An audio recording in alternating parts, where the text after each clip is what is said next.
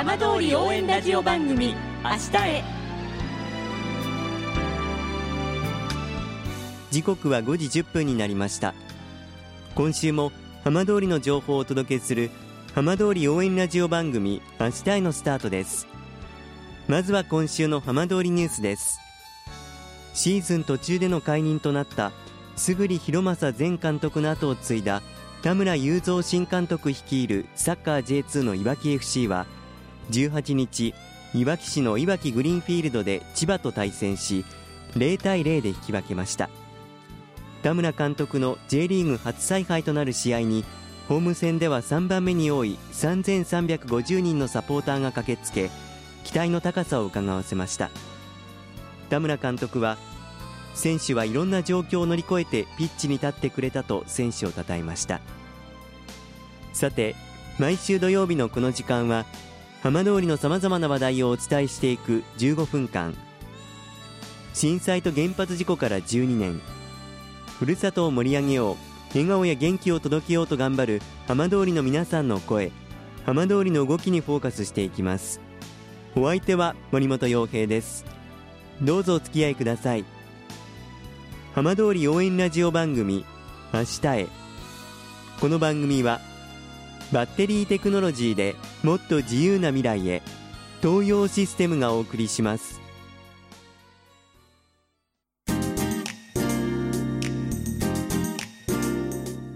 代わっては浜通りの話題やこれから行われるイベントなどを紹介する浜通りピックアップです。震災と原発事故の影響で休止していた浪江町大堀地区の大堀相馬焼の拠点施設陶芸の森大堀が今月3日再開しました。今週は大堀相馬焼協同組合の半外定信理事長にお話を伺います。半外さんこんにちは。はいどうもこんにちは。さあ震災と原発事故の後、まあ、ようやく陶芸の森大堀が再開となりました。まず理事長としてどんなお気持ちでいらっしゃいますか？そうですね。避難前まではあの20件以上の窯元が直売所としたりまたあの原料である粘土また予約なんか、はい、いろいろそこで、えー、作ったりしていましたから、はい、そこがまたあの再開ということで、ええ。ー、これからも大いに、えー、利用するような感じになるかと思います。あの再開した当日はどんな様子でしたか？もう13年間も利用してなかったところがまた再開ということで気持ちも新たに本当にこれからも私たち大堀相馬焼の核としてこれからまた利用していくことになるかと思います。館内の様子はどんな形になったんでしょうか？中はですね今の段階ではあの直売所としてはまた再開してませんが、はい、あの大堀相馬焼のあの地震当時のあの被害の状況とか、はい、それから各窯元の特徴的なあの自慢の作品などを展示したり、また古い相馬焼の歴史のある焼き物なんかが展示してあります。もともとこの陶芸の森大堀というのは震災原発事故の前はこうどんなあの拠点だったんでしょうか？直売所はもちろん陶芸教室、はい、あの団体さんなんかもよく利用していたりして、またあの相馬焼きの粘土、はい、それからあの上薬なんかなんかも作ったりして、窯元のやっぱり利用する場所としてやっていましたね。はい、またあの、ええ、よく秋なんかには登り窯祭りといって、ええ、峠の森の隣に登り窯も設置してあるありますね。ええ。当日にはその登り窯祭りと並んで、まあ、震災原発事故の前も恒例行事でした。大瀬戸祭りも久々の開催となりました。久しぶりの大瀬戸祭りはいかがでしたか？開所式終了後、はい、あの10時からですが、ええ、大瀬戸祭り開催しました、はい、初日はちょっと天気も、あの開始の頃は少し悪かったんですが、ええ、それでも徐々に人でも多くなってきましたが、はい、あの2日目4日には、朝からあのすごいいい天気に恵まれまして、あの人でも避難前と同じくらいの大勢のお客さんに来ていただき、大変好評でありました。あそうですか。半貝さんご自身もやはり嬉しかったんじゃないですか？今まで13年間閉鎖されていた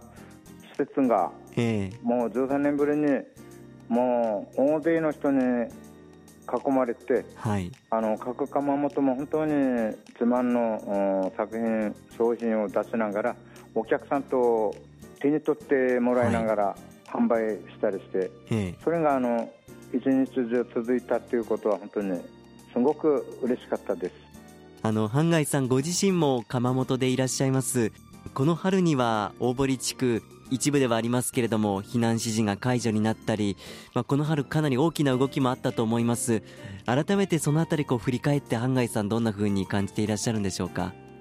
大堀地区もあの窯元がこの復興拠点で、ええ、あの解除にはなりましたが、はい、一般の普通の人はまだ除染の途中ということで、え全面的に大堀地区が解除にはなっていないんですが、はい、窯元の方が復興拠点になってもう解除ということで、えー、これから時間が経てば、はい、大堀地区も解除ということで、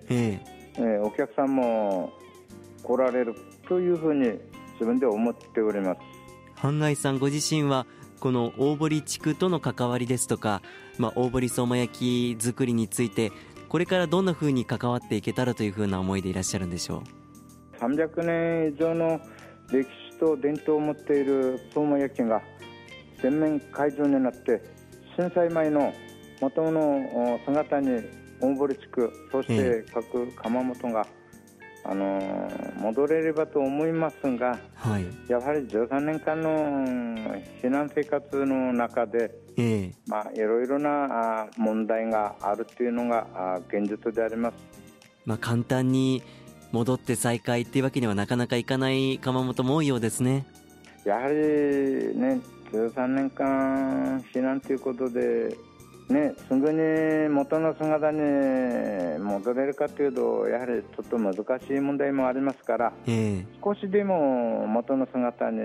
戻れればと自分では考えております、まあ、そういう中では今回の陶芸の森大堀再開果たす役割って大きいんじゃないですか？各窯元のやあの大堀様焼の活動の拠点になっておりましたから、はい。えこれからもそこが再開したとなれば元の姿に少しずつは戻っていけるかと思っているところであります。またあのお話にも出てきましたが上り窯祭り今年の秋も開催予定だそうですね。そうです。まだあの完全にこの日程とか、ええ、あの内容に関してはこれからの準備ということで今進めているところであります。それでもこの峠の森大堀で久しぶりの登り窯祭り期待されるところは大きいですか？大勢の人にあの作った品持ち寄ってもらってやはり、えあの登り窯で焼いていただくということで、はい、少しでもこのガス窯とは違ったような焼き物作りに、うんはい、あの触れてもらえれば、ええ、あの焼き物作りしているうちらみたいな立場とすれば、はい。ええ、また違ったようなあものの見方というか、ええ、そういうふうに、えー、焼き物に対してあのー、感じていただけるのではないかというふうに、ね、我々も思っております。わかりました。半内さん今日は貴重なお話ありがとうございました。はいどうも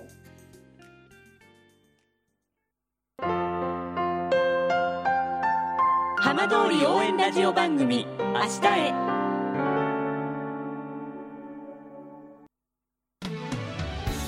浜通りの情報をたっぷりでお送りしてきました浜通り応援ラジオ番組明日へ。放送した内容は一部を除きポッドキャストでもお聞きいただけます。ラジオ福島のホームページからぜひチェックしてみてください。この番組はバッテリーテクノロジーでもっと自由な未来へ。東洋システムがお送りしました。